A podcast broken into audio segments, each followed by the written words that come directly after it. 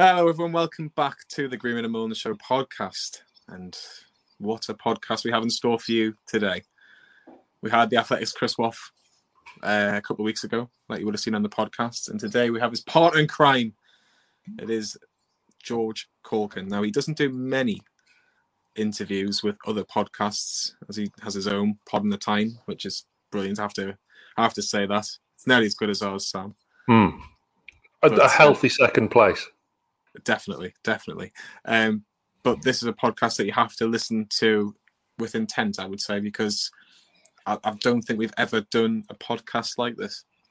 No, um, spoiler alert. I, I was going to kind of take charge of this podcast intro and talk about because Johnny's moving house, and I wanted to talk about um, economy ratings for fridge freezers. I wanted to talk about corner sofas. I wanted to talk about Sky packages, but it doesn't really fit the tone because this one was probably my favourite one. No disrespect to any of the amazing guests we've had on previously, but this this was. Um, yeah, this I think this one's very very special. Um, George is um, the most respected Newcastle United journalist out there. I think.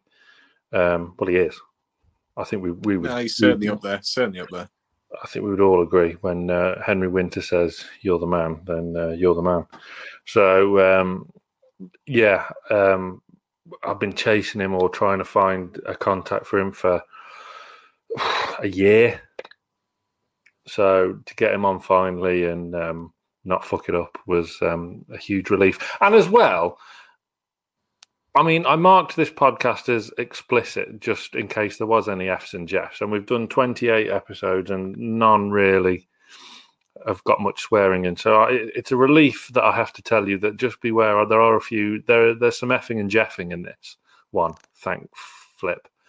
Finally. So uh, yeah, I, this is one of my favorite, if not my favorite, it is definitely one of the favorites so far. So you're in for a real treat. Certainly right. We talk, of course, Newcastle. We always do, and we, even though it's tough times at the best of times, um, we enjoy talking about Newcastle. And George loves talking. That even says that as a spoiler. If he loves talking about what he is, what his occupation is, and that is talking about Northeast sport. He does talk about Newcastle, but he doesn't feel any hatred towards Sunderland and Middlesbrough. He actually talked about Middlesbrough when they were in Europe and how he had to juggle Newcastle Middlesbrough and England had to give up one. I'll let you listen to see who he who he gives up. I'm sure you can probably guess. Um, but we talk about Steve Bruce. We talk about potential transfers coming in. Um, we talk about Sir Bobby Robson and we talk about Alan Shearer. And I'll be honest with you, Sam. I think I got a little bit emotional, and George Yeah. did as well. Um, you'll have to listen for the reasons why. But for anybody that maybe wants a little bit of a spoiler, Sam, or maybe wants to find out something a little bit earlier, um, Well, what, what a there- mo- what what a moment because what a moment Yeah, about a yeah. certain individual. Yeah, I mean, George gave everything. Um, George gave us everything, and we're eternally grateful for sharing the stuff he did. Um, yeah, a- a- absolutely. Um, yeah, really emotional, really um, touching. So, uh, yeah, I mean, the thing is, when George speaks, you you absolutely listen, and um, I mean, I, I can't kind of big it up, big it up enough. It's um, I, I'm really proud of this one. Well, I hope everybody that listens to the Screaming Mulliner Show podcast enjoys it just as much as Sam and I have done this evening. A big, quick thanks to our sponsor, Beer 52. Remember, if you want eight cans of any beer, IPA, or stout, or ale, whatever you fancy, beer52.com forward slash NFTV is the place to get eight cans of 5.95, which is just the price of packaging. But Sam, you're saying this is either your favorite or very close to your favorite. Um, is there a particular moment, or do you do you not want to spoil it? No, and, and to be honest, like because I'm for those that don't know, like Johnny kind of writes the kind of loose question script that we have, and I produce all the stuff. So when you're watching it on YouTube and everything, like the pictures and the um, the pictures you see and the the banners and whatnot. I control all that, and like this is the first time where I've just completely forgotten to like fill in a picture because I was just listening so intently. I just got lost in it completely. So that that should tell you all you need to know about um, how kind of good it is. well, I think without further ado, I think we should let the people listen to one of our highlights in terms of podcasts so far. So it is a pleasure to announce that the Greenwood and Mulliner Show's next podcast is with the Athletics, George Caulkin. Hello, everyone. Welcome back to the Greenwood and Mulliner Show here on Newcastle Fans TV, alongside my host, uh, co-host Sam Mulliner and myself, Jonathan Greenwood. Today we have Northeast journalistic royalty, in my personal opinion, uh, with the Athletics George Caulkin. George, welcome to the Greenwood and Mulliner Show here on Newcastle Fans TV. Thank you. Thanks for having me. What a build-up! I know. Definitely. You may curt- you may courtesy at your at your at your own discretion. Well, Sam, obviously we had Chris on last week, and Chris and George are like, I don't know, is it the Northeast Ant Dec in terms of the journalism with? Uh, well, no, because Ant and Dec. Ant and Dec would be the Northeast Ant and Dec, yeah.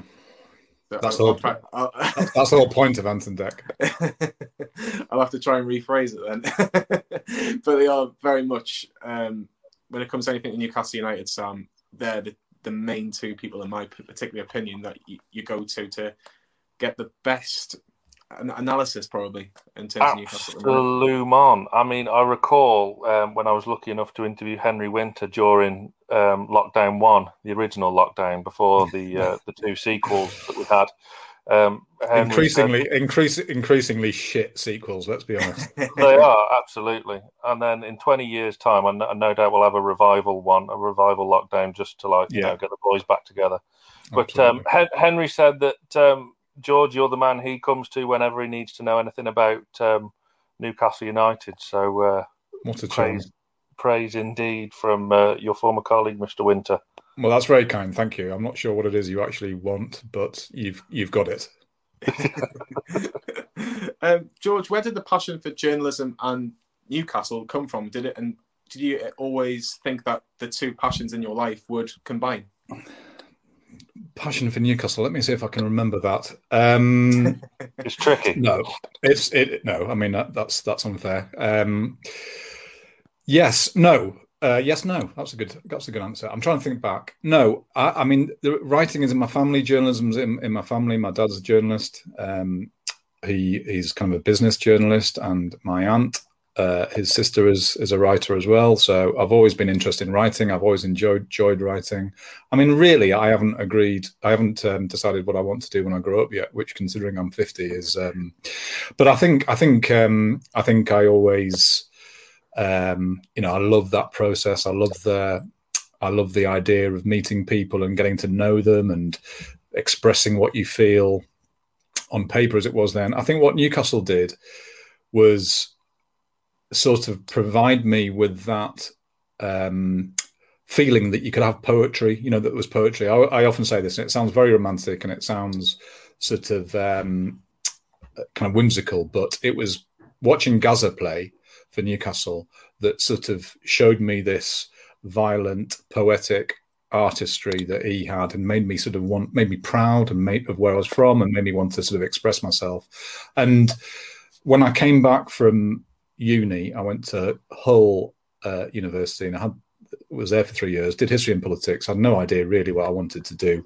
But I came back in 92, which of course was when Keegan was back as manager. That extraordinary, it was brilliant timing because, you know, I got a season ticket or I got a part part season ticket halfway that through that season, that brilliant season. It's always, that'll always be my sort of touchstone season, that and the next and the first year in the Premier League. Um, and I started writing for the mag. I did stuff, um, you know, started writing for them and loved it. And then uh, sort of had a year of doing nothing, but then did a journalism course and still kept on doing stuff for my anyway then joined the sunday sun the local sunday paper up here and that's how it sort of took off it wasn't ever a plan i never i wasn't specifically training to be a football journalist or a sports journalist i applied for work experience, and that was that really. But um, but I love it. You know, I love it. It it's it sort of it provides me with a platform to write about the people I care about, the place I care about, um, and you can throw rotten veg at me if you want or boo, but I feel the same about Sunderland and Middlesbrough. I don't have the same umbilical connection, but I do have the same connection to the Northeast, and I'm very proud of where I'm from, and I see it as my, you know, partially my job to sort of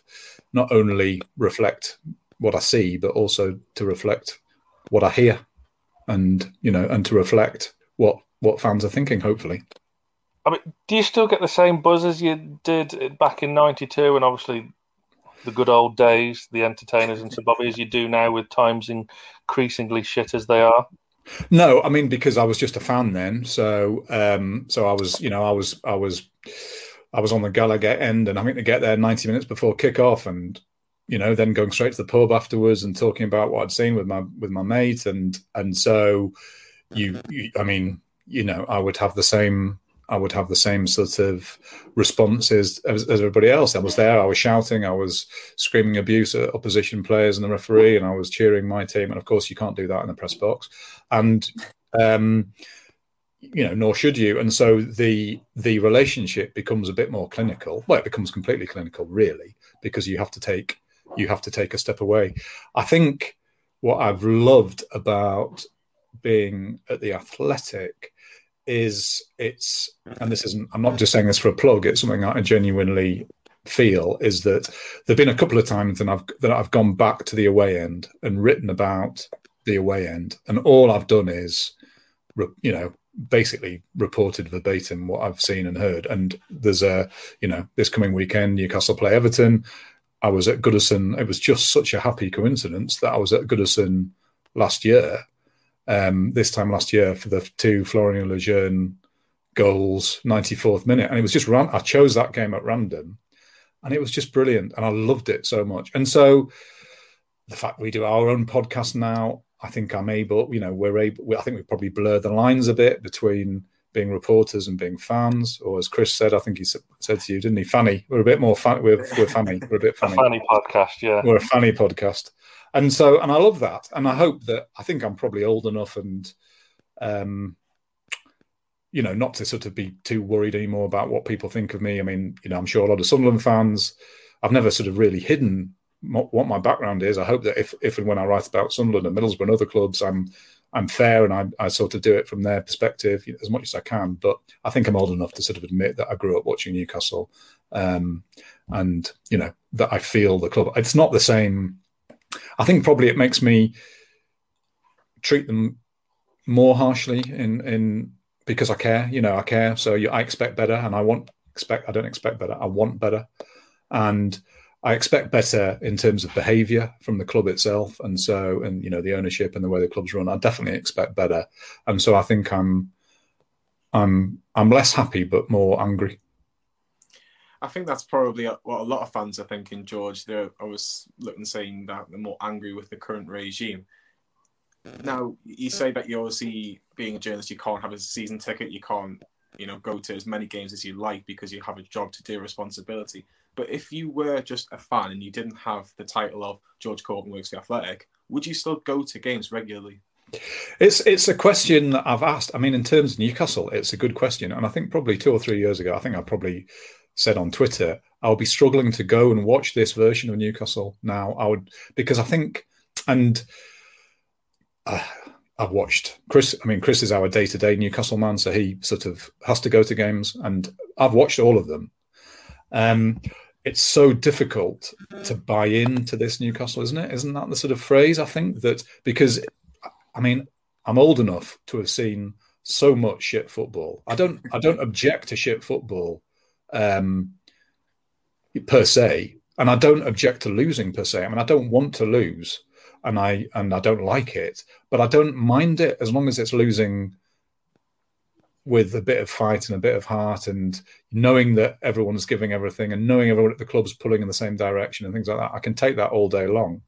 Well, there's a nice picture to to um, to to illustrate my words, um, but it's so difficult at the at the the version of the club that we've got at the minute to to sort of buy into the club Um, you know, you can love it but not like it, and so perhaps I don't know. I think I probably would because it's it's. But I, I, I do have sympathy and empathy with ten thousand people who walked away last season. We have to think. I mean, it never gets talked about this, or it very rarely does. That ten thousand people walked away from the club, and you know the club ended up giving away ten thousand part season tickets. I mean, that's an enormous number. And you do. I mean, I do. On the, I haven't done it this season for kind of pretty obvious reasons, but on the on the on the the times when I would have a weekend off in the past, I would go to a non-league game, and you get much more sense of belonging in that environment now than you do at Newcastle, because the, the impression you get from Newcastle, rightly or wrongly, is that they don't care about you. So why should you care about them? And I think that's that's the toughest thing to take. It's the way the song goes, Sam, isn't it? Like I'm not going to repeat the actual song, but you know, they Thing don't care is, about us. We don't care about them essentially, but we care about Newcastle. And the thing the thing is like the first relegation in the Mike Ashley era, I was angry. The second one, I was just even more angry. But now I'm I'm, I'm past I, I'm past anger. Well, I, I was all right. The first relegation, I wa- I was upset. I was crying about Scunthorpe away. But um, yeah, this the second time I was just angry because obviously they left it too late getting rid of McClaren. But this time, if it were to happen, I'm past anger. I'm just tired, emotionally drained, and just it's just you can. We we've been talking about this for months, and we everyone's seen it coming. Everyone's seen it coming from a mile away, except the powers that be. It's just such a. It seems just such a cold club now. Like you, you see Warren Barton, um, Rob Lee, Alan Shearer, three legends who all should be involved in some capacity with the club Oh yeah, that that just couldn't be further away and just we've had Warren on the channel a couple of times. I mean, he tried to get in touch with Dennis Wise when in the yeah in them days, but Dennis Wise didn't want to know, just shooed him away without thought. It's just so hollow. it's things it's things like that which should be so easy for a club to do. And one of the and chris and i wrote about this a couple of weeks ago about that you know the just the idea of communication. And communication means lots of things. I mean we've particularly been thinking about steve bruce and communication recently because it's been so tortured and because you know last week written journalists were sort of banned from his ask, asking questions at his press conference so on and so forth. But you know the club is, is is silent full stop. Nobody says anything apart from the manager. So it hangs the manager out to dry. That becomes a self-fulfilling prophecy. And now we're at the point and it's horrible. I understand why it happens and i'm not having a, this isn't having a go at fans but every single press conference something a word or a phrase will get picked up upon because there is nothing else for people to latch onto or to think about nobody else is taking responsibility at the club and so whatever you think about steve bruce uh, you know, as a manager, he's been hung out to dry just like Pardew was, just like McClaren was, just like Carver was, and I mean, just like Benitez was. It's just that he was, he had, he, I mean, it, it's sort of ironic, isn't it? but people people trusted him and people believed in him, and so, but he he was the only. Oh, what a lovely picture! what Look a dream that. team that is. There's love. There's love. Love in the eyes there. Not in Rafa's eyes, obviously, but but in mine.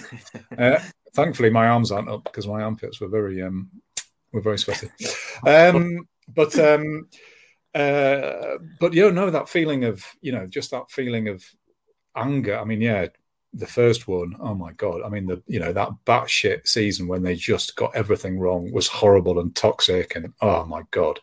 And then the second one was just was pretty grueling, and yeah, that sense that they just didn't didn't see it coming until it was too late. And I think this, I mean, I'm interested in, in, in those in those words you use to to sort of describe how you feel because I feel the same. I mean, I feel tired about everything at the minute. It's part of the life that we're living at the moment, isn't it? That you have that sense that every day is the same. I'm not trying to make everyone feel depressed, but you know, it's that. And Newcastle aren't enlivening that at all. They're not making our lives better. It's supposed I mean, to be a release, something to Yeah, look I'm- to. I'm pleased. I think I think the alternative of I think the alternative of them not not being there at all would be kind of worse. And I'm very grateful to kind of football for existing uh, at the moment. But yeah, no, and Newcastle have had the opposite effect to morale boosting, and um, and Uh, you know another part of it, I suppose, is that we we last season, for example, I talked about Ever- Everton. That was such a brilliant moment. But it was all it was was a moment. It was absolutely irrelevant. It didn't matter a single jot to Newcastle. It didn't matter a single jot to Everton, really. But for 90 minutes or t- three minutes, sorry, for three minutes, for 90 seconds, whatever, it was the most important thing in the world. And it was brilliant. You know, it was absolutely brilliant. Those moments have been gone have gone for us. I mean, we haven't had that many of them this season. But even when they have happened, because we're not there, because there's another game three days later that'll be on television. It's forgotten, and so there's no sort of joy um, in the way they're playing, and those moments have been completely lost. So yeah, no, it's a very cold experience. So you should just interrupt if I'm waffling because I, I, will just waffle. No, don't, don't. Honestly, it's great to have you on, George. Because again, I know it's nice to have a conversation with an adult as opposed to a three-year-old. To be honest, I've got.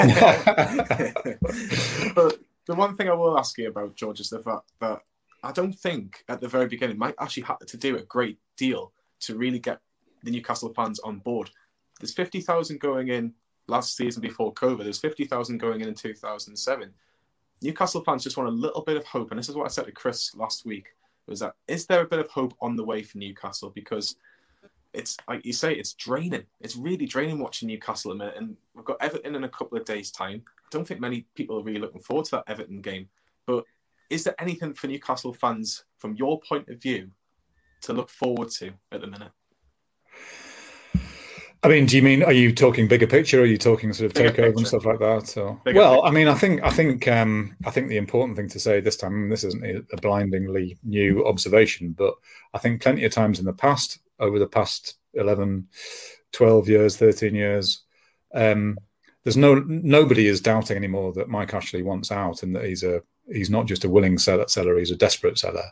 Um, so that's the thing that I cling on to um, because I, I tend to think that, you know, I hesitate to even. I mean, I, I, Chris and I had to write about this to sort of to um, coincide with the one year anniversary. It's a completely arbitrary anniversary, really, but it was the moment that the Wall Street Journal broke the story about about kind of Saudi involvement, and actually it's not arbitrary in the sense that that was when it all kicked off publicly. And really that was a bad moment because if that hadn't happened i think it would have had a lot less you know it would have there would have been a lot less sort of public debate about it. Um, but anyway i mean that's kind of ancient history.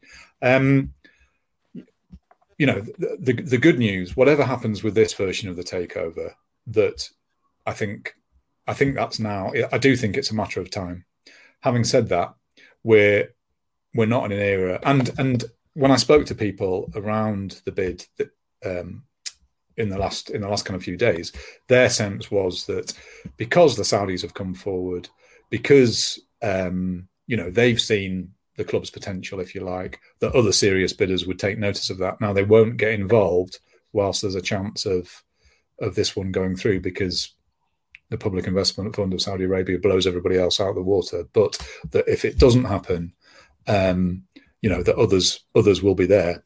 I mean, that's leading us into the world of the unknown because you just don't know, you know, who they might be or the provenance of their funds or whatever. But I do think that's not. I don't think it's as sort of distant a prospect um, as it's felt in the past. I mean, even three years ago, Staveley, when Staveley, um, you know, was accused of being a time waster and all that kind of stuff, she she wondered um, then whether Ashley was a serious seller, and nobody doubts that now. So that's the that's the in terms of big picture, that's the that's the positive, I think. With, with Ashley, it makes it all the more baffling because we read reports about he doesn't want to pay off Steve Bruce's one and a half million pound contract or however much it may be. I think Surely, it's a lot more. I think it's a lot more than that, but yeah. when, When's his contract up? Is the end of next season? Yeah, the next season. I think it was a three-year deal he signed last year. He signed. He signed what was termed an initial three-year contract. Ah, uh, okay. But surely, like, if relegation does happen, I mean, I know the chances of a takeover would be a lot more plausible because the EFL welcome any old fucker in. But surely he wouldn't get anywhere near the three hundred and five million pound that he would get from no this consortium. No, but it's. I mean, and we then again we get into the world of trying to sort of second guess Mike Ashley, which I've which I've given up doing. I gave up doing a long time ago. I think I think around about the time Joe Kinnear came back for his second second time at the club, I thought, okay, fuck this. I'm not gonna, you know, trying to trying to guess what Ashley might do on a whim is is just redundant. I do. There are all sorts of sort of different uh, forces at play. You would think um, they have, you know, if we look at history, we know they leave it too long. We know that they left it way beyond the point. point, and this is now talking about managers, but they left it way beyond the point of no return with Alan Pardew in terms of relationship with supporters, albeit he brought it back round in terms of results. That relationship was dead. They left it way too long with John Carver. I mean, they left it in, I mean, until the last day of the season, whilst they were waiting for frigging Steve McClaren, for God's sake. And then they left it too long with Steve McClaren. And so part of part of me you know thinks that so this is a slight digression so i apologize. So in terms of steve bruce i think they'll they'll wait and wait and wait. The thing that you you do think that's different though as you say is that relegation this season isn't like relegation last time or indeed the time before. I mean it's calamitous and going down and it involves a huge amount of money and you're taking an almighty gamble with the future. And i can can lightning strike twice? Sorry, three times. The stats tell you that they it, uh, the stats tell you it shouldn't happen once, let alone twice, let alone three times. So there's all that going on, and going down this season would be worth. Uh, you know, you're losing money at a time when clubs are hemorrhaging money, left, right, and centre because of COVID, and so you would think that focus focuses the mind. The takeover is the other side of it. That the the value of the club automatically goes down. I mean, I was asked about this. I don't know, you know, but you would, you'd think it's going to knock a hundred million quid off the price of the club Easy. to start. To, to, and do people want to buy championship football clubs? Does it have the same, you know, does it have the same uh, eminence as a as a Premier League club or whatever? No, of course it doesn't. Uh, but I don't know. Does he think he's cracked? Does he think he's cracked relegation or cracked promotion? Maybe he does. And would he sell in the championship? Anyway? You know, would he would he do that? I mean, so I'm not answering that question. I can't remember what the question was, but there was, um, you know, there are so many sort of different thoughts. You'd think that they can't possibly jeopardise the club this season, but you just don't know with this fella, do you? No, you don't. Um, and the thing is, as well, when the takeover news initially broke, it couldn't have happened at a worse time during lockdown one, because no one had anything to do. We'd be you'd be checking the news every day, scroll refreshing Twitter every five seconds. You became Newcastle United's agony aunt. Did you ever did you ever go to the Athletic saying there's money to be made here? We could start George Caulkin. I just need to bleed Newcastle fans of a bit more money. That's um, that's what I need to do. Yeah, because they were still having a season ticket uh, money taking off them. No, yeah, I I mean it's difficult to know in retrospect. Um, I mean I think in terms of the stuff that we wrote, I stand by that, and I stand by the way we did it, which was um, we we didn't kind of provide incremental updates every day or every week, saying it's close to happening, it's not going to happen. It's you know this is what's happening. We did sort of big set pieces on sort of what we felt were important subjects, you know, covering everything from Saudi itself to um, you know some of the plans of what they wanted to do etc., etc. The thing that I got wrong though was, although I said on Twitter I wouldn't be doing that either, I did. I did reply to people. I say I got that wrong. I don't mean that, but I did kind of reply to people, and so when people were asking for reassurance, I tried to give it. And but then what would happen is that those replies would get retweeted and picked up places, and so I was becoming the voice of a takeover which was not something that I ever wanted and not something that I ever set myself as a task. And so, you know, looking back, when people talk about no no red flags and things like that, um, I should have just I should have just kept those things to myself and sort of said, you know, there's no kind of point doing this or it's it's it's it's the wrong thing to do and so i do i do regret that and i i think I had to then take a step back because Twitter was um, was was it was just there was just too much. It was like too much of it, I think, and so I kind of changed my notification settings and things like that. And um, but the thing is, I love, you know, the reason I do the job is because I love talking to people, and I love that's what I want to do. And I want, and if I can give reassurance, or if I can,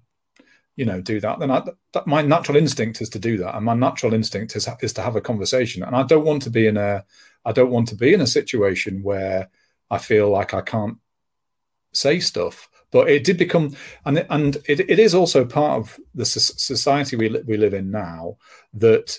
And we've seen it in sort of we've seen it in America sort of extraordinarily recently with the presidential election. We are in this era where people only want to see the news that they want to see, and so um, you know Luke Luke Edwards, who's who's one of my closest friends, you know, we have diametrically opposed views on lots of things.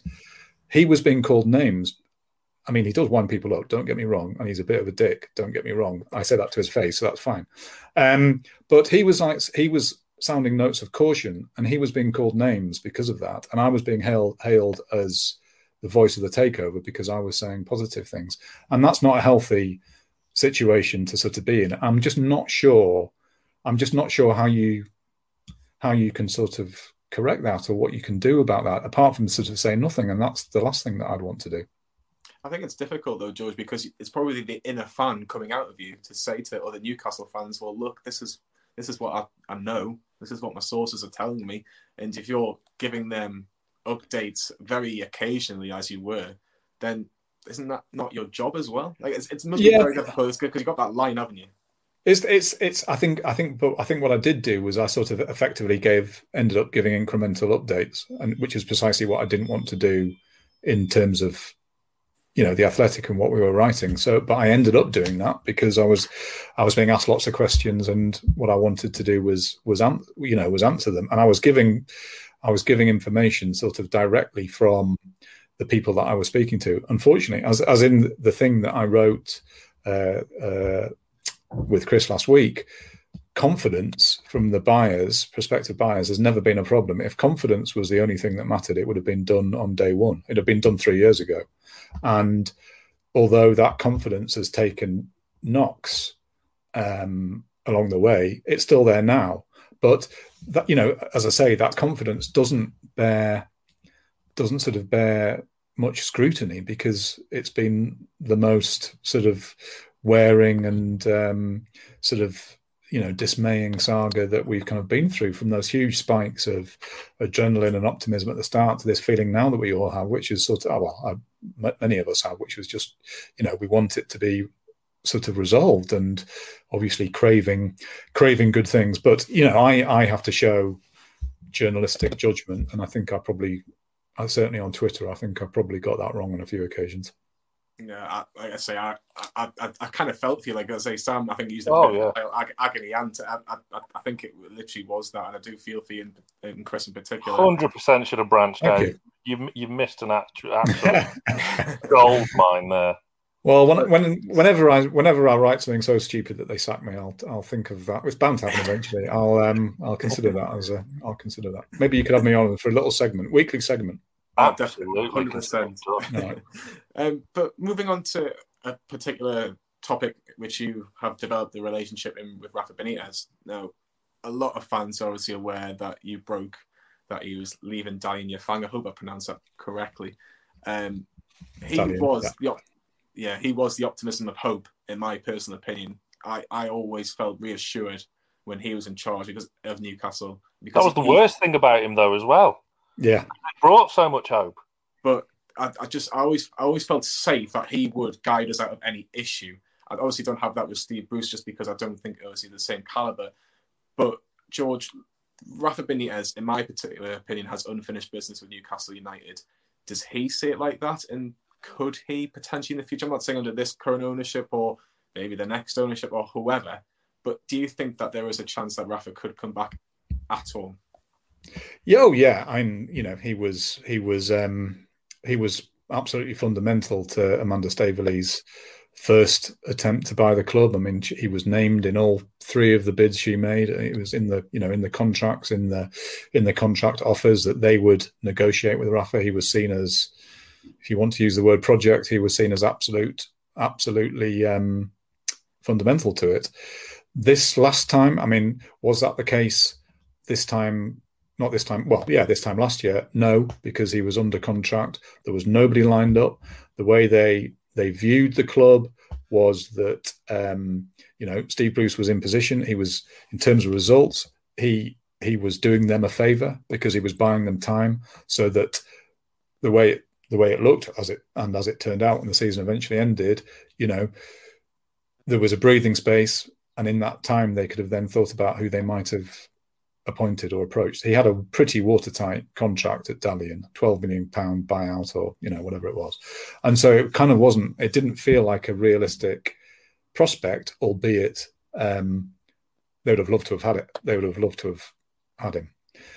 You know, we're, I think we're now in a window where he's suddenly available and um, there's no com- compensation and things like that. I'm sure I'm not, you know, I don't think it's rocket science. I'm sure that they would love to have him still, but I think the thing with Rafa is that he hates not working, and that's why he went to China pretty much well immediately after leaving Newcastle because the way his mind worked, he couldn't see other clubs coming up in the Premier League, big jobs coming up in the Premier League. He was wrong about that, but he couldn't see it. There was nothing um, nothing sort of uh, available in Europe, and he just wanted to get on with it. He was also being, um, you know, paid a ridiculous amount of money. But his his his advisors, people close to him, advised him not to go, and you know he's come back twenty million quid richer. So I'm not sure who who was right or wrong about that. But um, but I, I think I think there would be a very limited window to get him now because I think I think he'll his every pore of his being is that he'll want to be back at work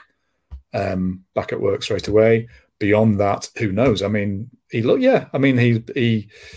I saw him not long before Christmas. I've spoken to him since then on the phone, and um, you know, he has a very deep emotional attachment to the club. He's not a man who throws the words like emotion around um, easily because that's not the kind of man he is. But um, he felt something here. He considers it a home, and um, the thing that you know the thing with unfinished business it all it it's, all comes down to timing and timing in football rarely sort of works out in the way you might might want it to but yeah he's got a genuine lasting relationship with fans and the club i think i think it speaks volumes as well that this champions league winning manager stuck with us in the championship i mean from winning all them trophies to going to burton um, which is lo- uh, Burton's lovely enough. I mean, it's about an hour from me. It, it's it's fine. smells of beer most of the time, so it's you know it's great.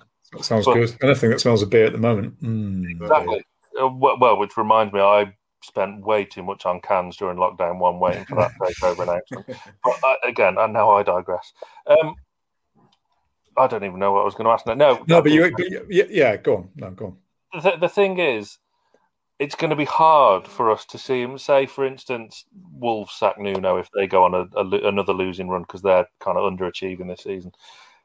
To see him in a Wolves dugout when we play Wolves, it's it's going to be um, it, it it's not going to feel right, is it? Because of that unfinished business. Yeah, I mean, I think that I think that you make two. You know, th- th- those that point about hope is that the best thing about Rafa was he brought hope. The worst thing about Rafa was that he brought hope and it's that it's it's it's it's it's both of those things together. I mean, it's still astonishing, really, that he came to Newcastle when he did, and yeah, that he stayed. I mean, and it's the it's the bit that people don't get when this tired, um, you know, Bruce versus Rafa debate sort of happens. I mean, as if they're competing against each other. You know, it doesn't matter. I mean, it doesn't. I mean, I, I understand why it happens, but Steve Bruce is not up against Rafa Benitez. He's up against the other clubs in the Premier League, and that's the imp- that's the important thing. And the idea is that a club should, you know, one year in the Premier League is going to be different to how the club should be four years back in the Premier League. It should it should be different, and it should be better. I mean, it's not, but it should be. I mean, that's the idea anyway. You know, that's the idea. But the thing that people don't get is that, you know, he he came at a moment when he was bigger than the club. I mean, we've had lots of big name managers over the over the over the years, but he didn't need he didn't need to come to Newcastle, but he wanted to come to Newcastle, and he spoke about us in those very old fashioned terms that we'd been we'd had beaten out of us. So things like history and potential and ambition and mm. size and stature things that we've been told from managers that you know Newcastle can't compete with Southampton or we can't compete with Bournemouth and all that and cups don't matter and all of those things that chip away at, have chipped away at the club's prestige he spoke the opposite and it was like well if he this fella that's won trophies everywhere and the Champions League and has just been at Real Madrid he's coming to us looking at our potential and can see it then we can see it again we can see it and we can feel it. And although you can't measure those things in terms of points or XG or goals or, you know, possession, we had that, you know, f- for as long as he was he was there, that clung to us. That there was a hope that if if he sees a reason to stay, then we have a reason to believe. And that's the thing you don't measure in those really sort of, you know, those horseshit sort of arguments that we get about Bruce versus Rafa and things like that. And then the other thing um, is that um, I've forgotten the other thing.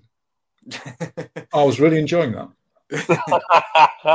thing is, though, Bruce needs to tell himself that he's not competing with Rafa because what he said last week, directly comparing himself to the great Rafa, I thought, whoa, you are projecting some insecurities on yourself there, my friend. It, yeah, bizarre. Again, I can sort of. I mean, I, I don't mean I can understand it because he's he said he said too much and he's he's really not helped. I mean, I think you know if if you put yourself in his position, he's come into the club under siege. He you know that's his choice, that's his decision. That's um, you know he knew what he was walking into and all those sorts of things. But I think so much has been made of it. It's almost you know there's almost that feeling internally that if I you know if we match what Rafa did, then we must be, you know, that's okay or or whatever. But all right. I dropped my microphone. Hang on. This is, it, it's, I'll drop my, this. This will make the blooper reel. okay, I'm getting so excited. Um, the thing, the the, the the the thing that I was going to say that I've just forgotten it again. Um, what was I going to say? I, I can't remember. I this right on the tip of my tongue, and then I dropped my microphone and fucked my computer up. Um, never mind. Never mind. I'll come back to me. Whenever you remember it, just just go straight for it. Blurt it out. blurt it out. Oh yes, no, I know what it was. Yes, I'm sorry. I know what it was. The sadness about Rafa is that is that we saw a diminished version of him, and I don't mean that. I mean, I'm not saying he wasn't at the top of his powers because I'm, you know, I'm sure he was. But we saw Rafa having to fight against relegation. We saw Rafa having to get Newcastle out of the Championship. We saw Newcastle. Uh, we saw Rafa terrified in that first season back in the Premier League that they would go down, and pretty much oh, well, and the same in the in the second year, talking about needing a miracle to stay up. You know what you wanted was Rafa taking on Man City as equals, not not in terms of you know, keeping them at bay and trying to nick a 1 0 win or get a draw, um, you know, and all, all that sort of stuff. And so that's my sadness with Rafa that we saw, you know, a truly great um, manager, but at a time when he was, you know, he was forced to, to well, as someone is, as Deathbook is saying there on the screen, he wasn't given the tools to be successful. So we had to see a different version of Rafa. Um, and that's my sadness. You would love, you would love someone like him to be at the club fighting for something good. Just one. I got there in the end. I got there in the end with that point. I knew you'd remember. I knew you remember.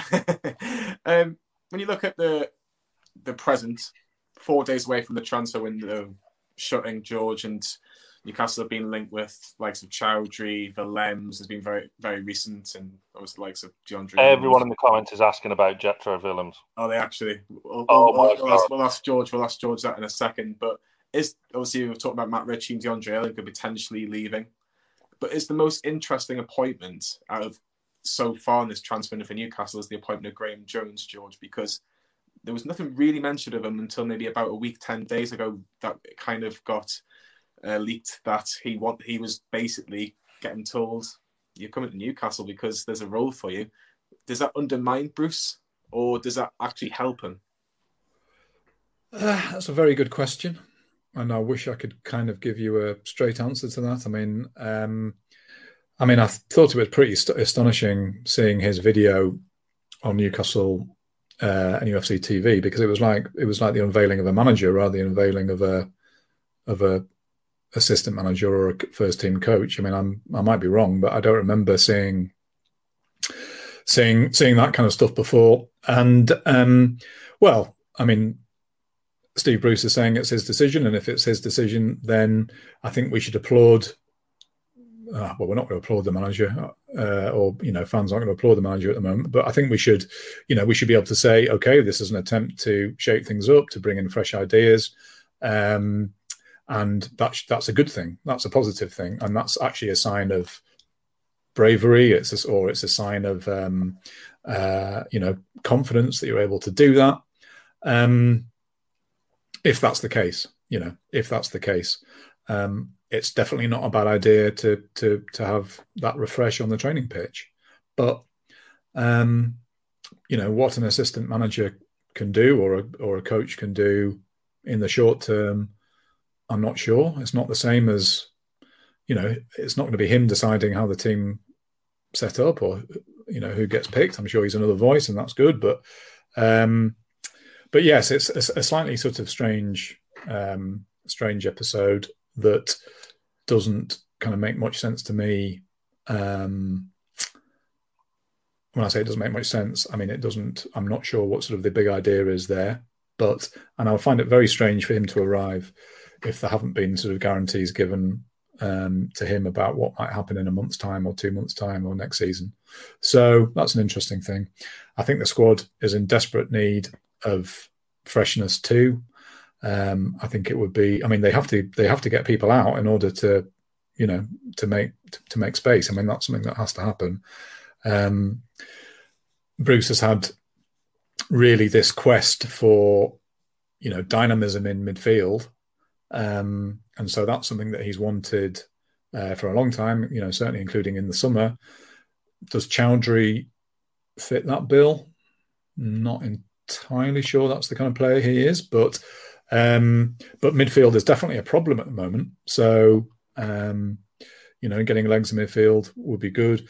I mean, in terms of Willems, I don't. I've I've not kind of been looking at this over the past kind of day or so. So um, Chris is our sort of is our sort of day to day Newcastle man, and I've been doing other things. I mean, I I liked him last season. The one thing I would say is, how many frigging fullbacks do Newcastle need? And why is it still not? I mean, why is it still not working? I mean, it's just, I mean, on both sides, it's been pretty remarkable this season to see, you know, someone like Manquillo, who was who had been frozen out, coming in, doing really well, then disappearing. Yedlin, who was a certainty to leave in the summer, but didn't leave, but has been, you know, even as recently as a couple of weeks ago, or two or th- you know three or four weeks ago, the club were actively talking to his agent about him leaving this month. He's come back into the team, and then there's been this nonsense visa issue, and then you know on the other side, Jamal Lewis, a lot made of him in the summer. Liverpool supposedly chasing him. He comes into the team, goes out again, struggles, um, and it just feels like it's become those fullback positions or wingback positions have become such a problem. We don't seem to be anywhere nearer to to solving them. I think Sam, our right back options we've been talking about a lot. Oh, we argue about right backs every We do, week. but do you not think that with all the left backs that we've been linked with, like of Brandon Williams and Jetro Willems, surely that Newcastle's hierarchy should be looking at right backs because our best right back was playing on Tuesday, and that was Isaac Kane, who's predominantly, some would argue, our best midfielder. Yeah, well, then you're losing dynamism in midfield to kind of negate the the real shitness at right back, aren't you? but and then and then you've got you know Shelvey and Hendrick in midfield who have.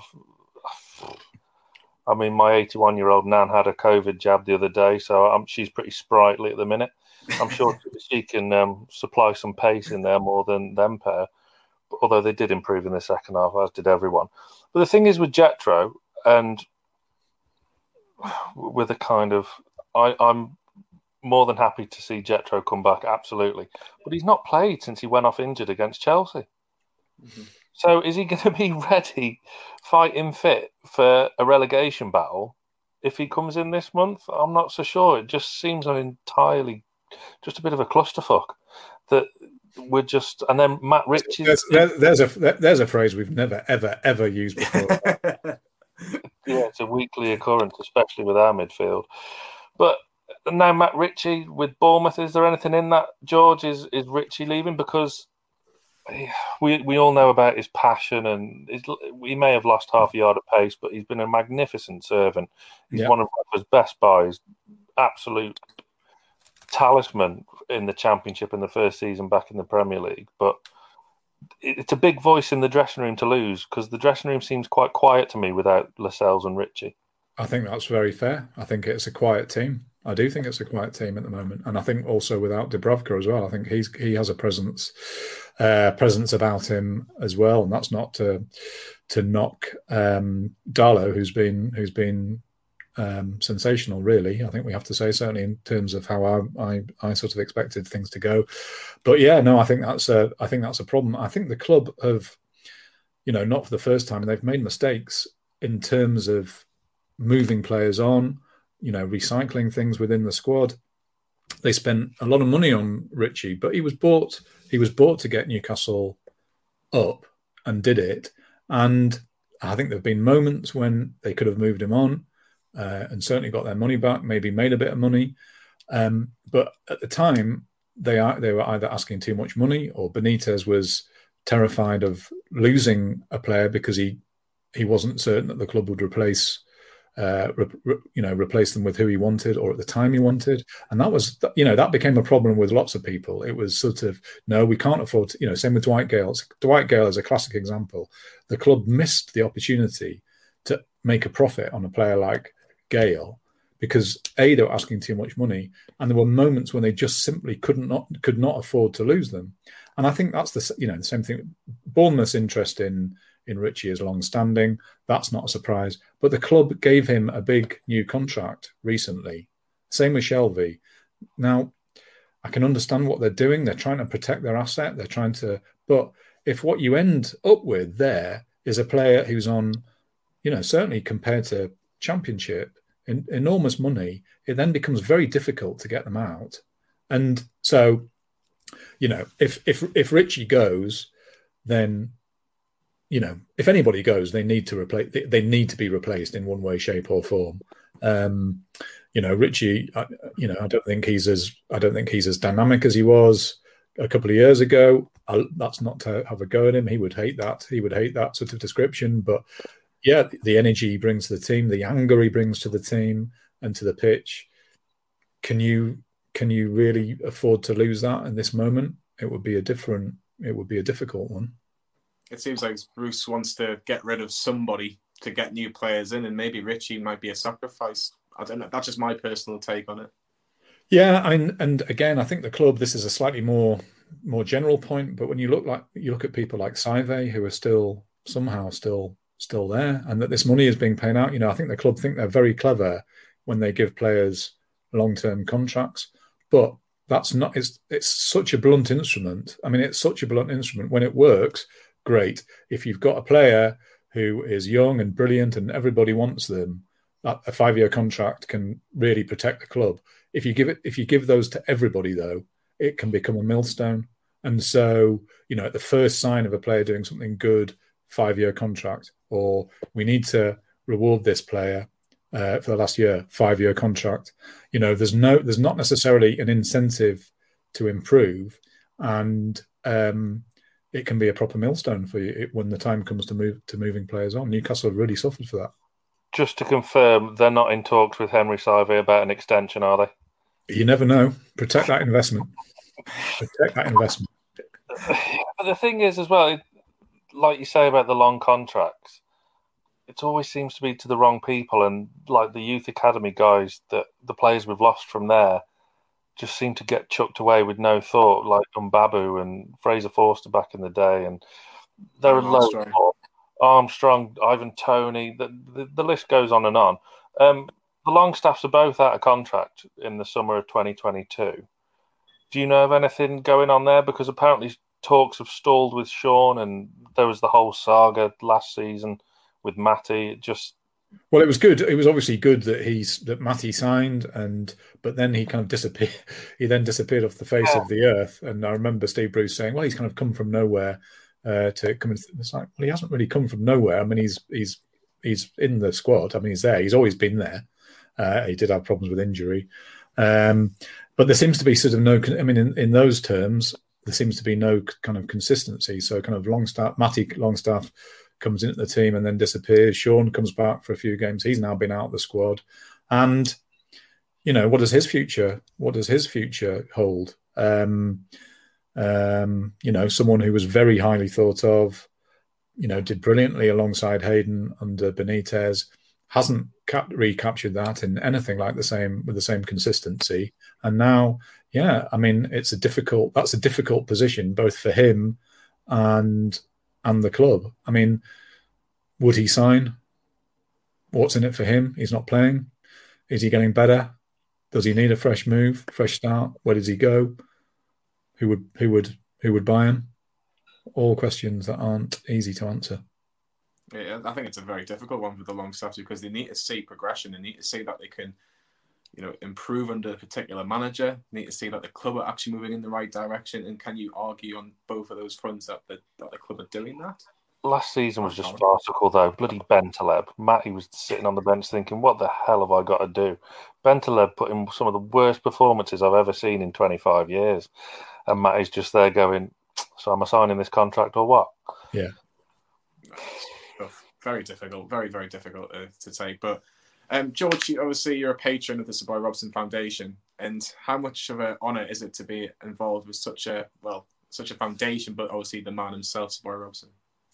Yeah, oh, it's a huge, it's a huge honor. I mean, one of the kind of great frustrations. Uh, oh, there he is. Um, one of the kind of great disappointments and frustrations at the minute is that we're sort of, you know, not able to get out and, and see people. We're not, you know, I love running, and the Great North Run is my kind of favorite day of the day of the year. And obviously, weren't able to do that properly last year. And uh, you know, so many people run for the foundation, and getting together with everyone at the end of the run in the village afterwards, and having a sweaty hug and a cup of tea and a and a beer and stuff like that is is is a you know is a is a is a wonderful thing to do. The foundation's work goes on. Obviously, it's kind of less visible, but um, you know we're still.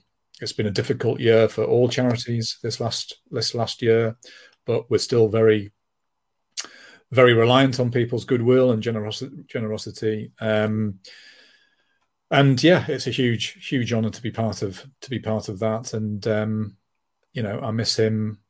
I, I kind of I, I, miss him in sort of different and surprising ways. Um, I've been writing a piece about Barcelona today, and that sort of made me think about his Barcelona stories. I don't know if you've seen the film More Than a Manager. Um, oh yes, oh, had Gabriel on the show.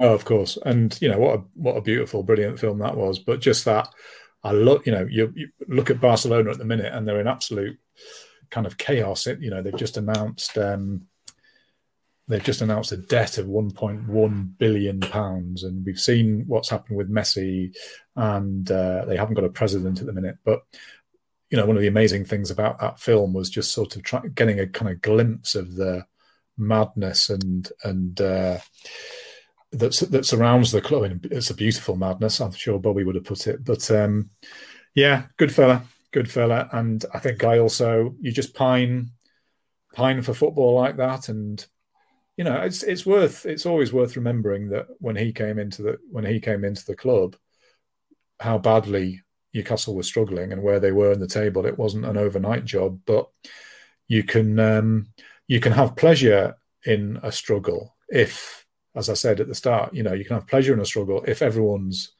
buying into it and if everyone's pulling in the same direction.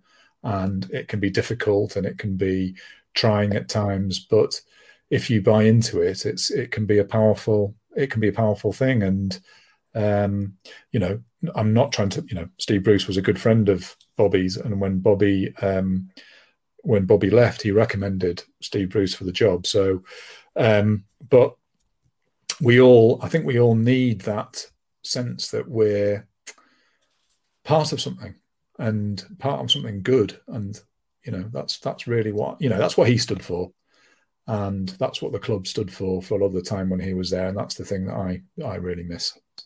Yeah, Sam, we all miss him right now, don't we? Oh.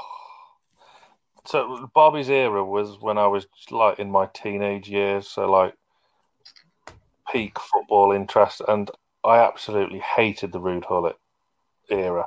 I mean, and that compared to now would just seem golden an FA Cup final. Granted, the run to the FA Cup final was an absolute piece of piss, but um, yeah, I just loved everything about that. Like the struggle from bottom of the league to, to working your way up to third in a Champions League run. It's just that was it. it, it I, I, think the the, the the, sort of tough thing is the the further that sort of disappears in the rearview mirror, the, the harder it gets to persuade people that that's the club that Newcastle can be. And so, you know, we have that again. This is one of the thing about the debate now that, well, Newcastle, you know, you're just a you're just a mid-table team. You're just a bit shit. I mean, what are you what are you going on about?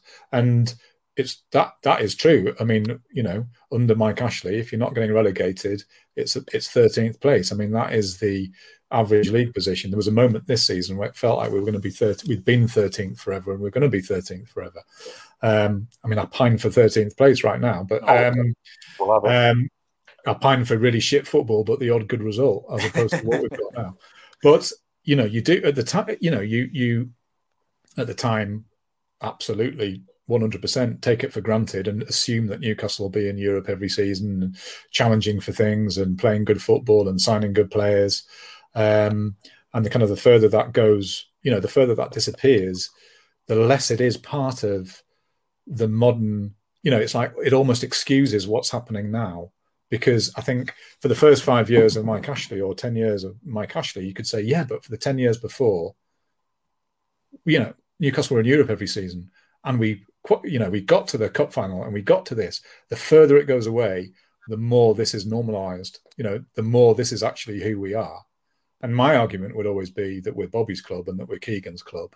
But the sad thing is, and I can't even believe I'm saying it, but at the moment, we, you know, Newcastle are Mike Ashley's club, and this is who this is what this Newcastle is. Benitez was the, was the exception, and um, that's tough to take because we should be. There's no, you know, there's no harm in being ambitious. There's nothing wrong with wanting better. There's nothing wrong with thinking you can you can you can be good. That you should try. That you should work hard. That you know, aspiring for something more is not a is not a is you know it's not a bad thing. It's a good thing. Expecting better from your football club is a good thing. And the further that time goes on, it's just like, what are they moaning about? They're just a shit club that never do anything. That's what they are. Yeah, remember the days when we all thought that Graeme Souness was doing such a shit job. I just, I, I just, hate that summary because I, I, know it's true. Don't get me wrong, Georgia, it's true, but it's just so sad. It makes me feel awful. Just I'm sorry. I'm sorry. I know. I, I I didn't really sort of. I mean, you know, I do that comparison all the time. 13 years, you know, whatever it is now. 14 years of Mike Ashley, the 14 years previously. It's you know, I feel so sorry for kids. I mean, people who are 18, oh. people who are 18 now have never known anything other than this. It's yeah. so difficult. But I think I, you look at the Alan Shearer article in the Athletic with your, with yourself, George, about the soul of the football club. Yeah, it's important to keep reminding people. People, you know, I think we we know this. I think it's important to remind people who aren't Newcastle fans that there is a context, and you know that context is very important. And you know, obviously Alan feels that to his to his core, and um, he takes every single defeat personally. And um, you know, it's yeah, it's it's a great reminder. We are the club of we, you know, we should be the club of Alan Shearer. There's a statue, not quite inside the club, but um, you know, adjacent to the club. That's a disgrace, by the way.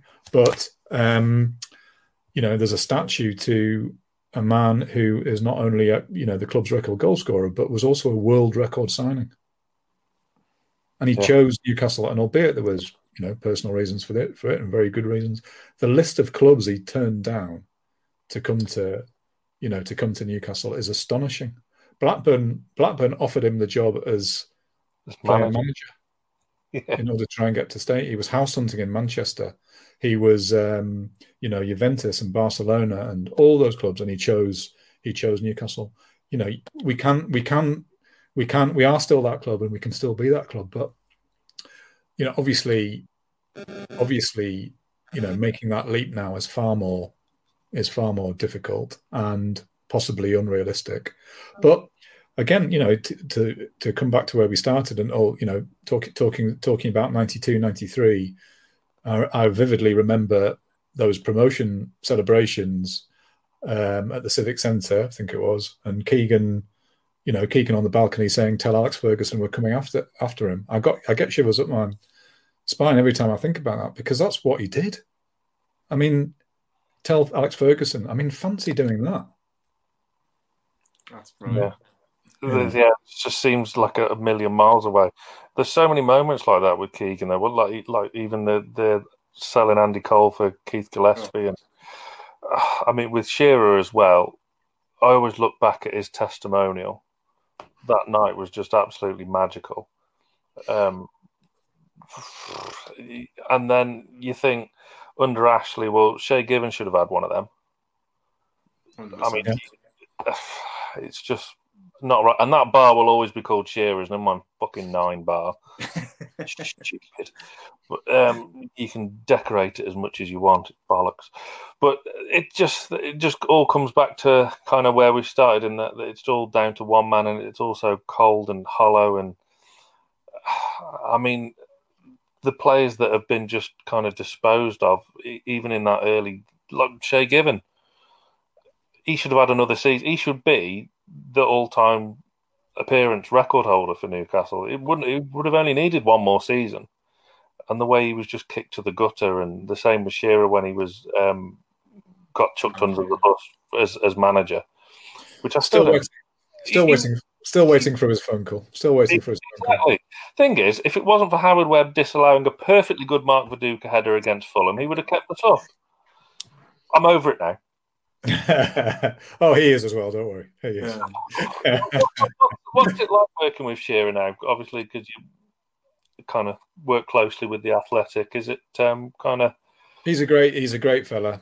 He's a great fella, and um, he's every bit the man you'd want him to be. And so I'll tell a personal story. I've told it in print, so you, you may you may or may not know it. But I mean, we've kept in touch. I mean, obviously, I wrote about the club. I wrote about the club mainly for the Times um, when he was a player, but I was there, you know, there around it the whole time.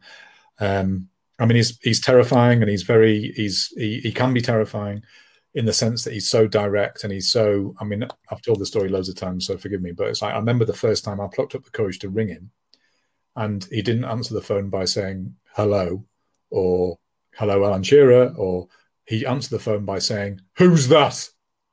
and so immediately it's like you've been tackled by him waist high. Um, but he's he's he's just a sort of straightforward person who, you know, tough, loyal, shows his emotion not through the things he says or uh, through tears or I'm a very emotional, kind of outwardly emotional person. He's not like that. But so um, this is so from you know before before he joined the Athletic, where you know, I have interviewed him. I interviewed him a couple of times last year, but you know, we'll always text about the match, or you know, if there's something happening at Newcastle, we might have a chat on the phone. And he's he's he's developed into a really good pundit who, if he's covering Newcastle or if he's right, he, you know, he wants to talk about the club, so he wants to do research. So although they're his club, you know, it's not like he's when Rafa was manager. It's not like he was watching them sort of every week or whatever. And so he would ask for advice and things like that sometimes. And obviously, you don't turn down, uh, you know, a god amongst men. Um, anyway, so first lockdown, my stepdad, who was um, the person who introduced me to, to Newcastle and to and to football more generally, took me to St James's for the first time when I was a kid. So sort of set me set me on the road to this life. He got COVID, and he got COVID. Um, really badly. He was in intensive care three times and um, came out three times. But there were moments when, you know, we were told that he w- he wouldn't make it through the night. And um, in one of those moments, I just couldn't think of. I just, you know, couldn't. He was only in Ashington, but I couldn't get anywhere near him. and um, my two brothers, his his um, his sons are based in America, and so it was horrible. You know, we're so far away, so near in my case, and yet so far, and so far, and yet so far in their case. And, but Gordon, who's my stepdad, he's you know he's still a season ticket at Newcastle, season ticket holder at Newcastle. So I kind of I realised it was a bit craven maybe, but I couldn't think of anything else to do. Anyway, I I texted Alan and asked if he would do a video, and he just did it straight away. And it was, you know, Gordon, you're a fighter, keep fighting. It was all that sort of stuff. And I sent it, and amazingly, I got a response, and it was, you know, tell Alan thank you or whatever. Anyway, from that moment on, Alan would just sort of ask me about Gordon every couple of days, and um, which was lovely, and I could I was able to pass that message on. He got Gordon got married in hospital because we thought he wasn't coming out, and um, his his long term partner and he got married, and that was you know she was allowed in, but nobody else was, and Alan found out about that and he did another video straight away. Didn't even ask, you know, I didn't ask him to. He just did it, and he said that um, when Gordon comes out, I'll I'll come and see him and we'll just talk about football. And um, I didn't. I don't mean I didn't believe him, but I just didn't take it seriously. And uh, Gordon did come out amazingly, and he's he's um, he's still doing okay. I mean, he's it's going to be a struggle for a very very long time, but he came back out, and that was you know that is a miracle. And um, I'll get upset talking about this, but um, Alan came up to see him, and we had an hour together. And um, this is when we were still allowed into the into the into the house, and we wore PPE masks. And um, we talked about football and Newcastle for an hour, and that's a measure of Alan Shearer as a as a human being. He's um, he's a top quality human being, and to um, to work with him is an absolute thrill.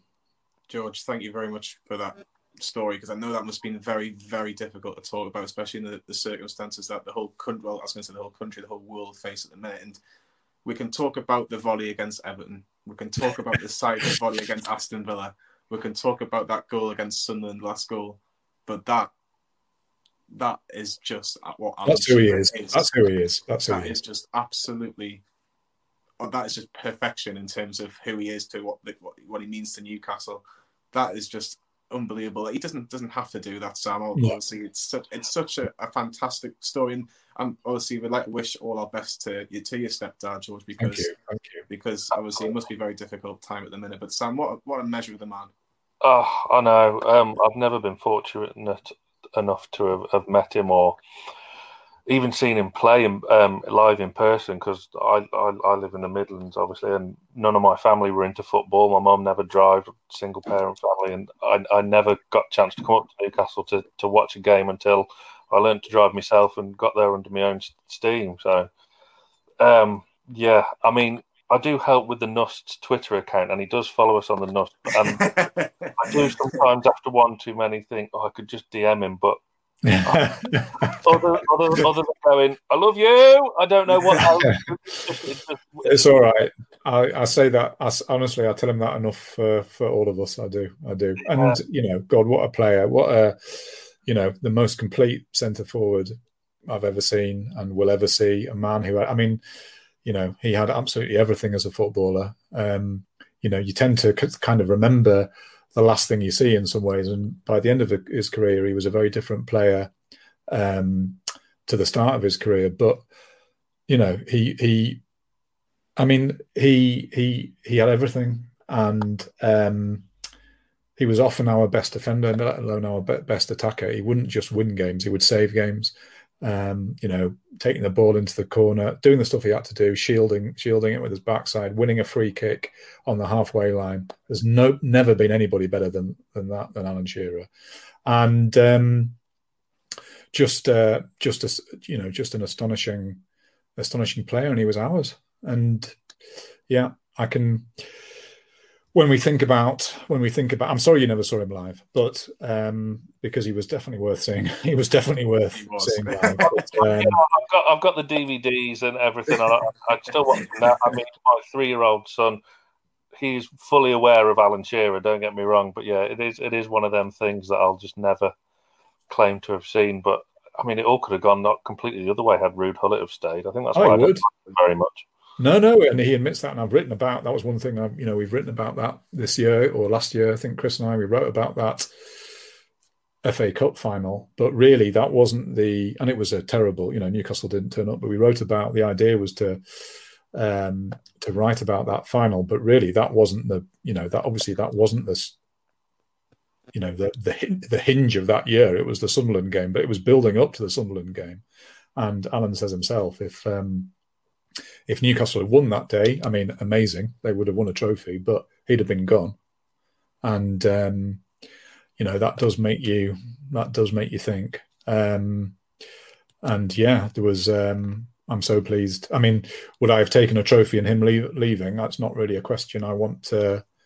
Um, you know, I'll take a trophy over pretty much sort of anything at this moment. But um, you know, I, you, I feel grateful to to for what we have had, and you know, we have had that. Um, the, you know this the astonishing era under Keegan football we've never seen the like the likes of before. You know, I think it compares to Man City now and Liverpool now, and just in terms of absolute sheer quality. I'm not trying to compare eras, but you know, in just brilliance, mesmerising football. And if if Newcastle had won the title that season, it would have set the tone for football for the next five years at least you know, because that's what happens. Winners winners shape the course of history. But my God, the memories, the memories from that era will last will last for, forever, and what Shearer did will last forever.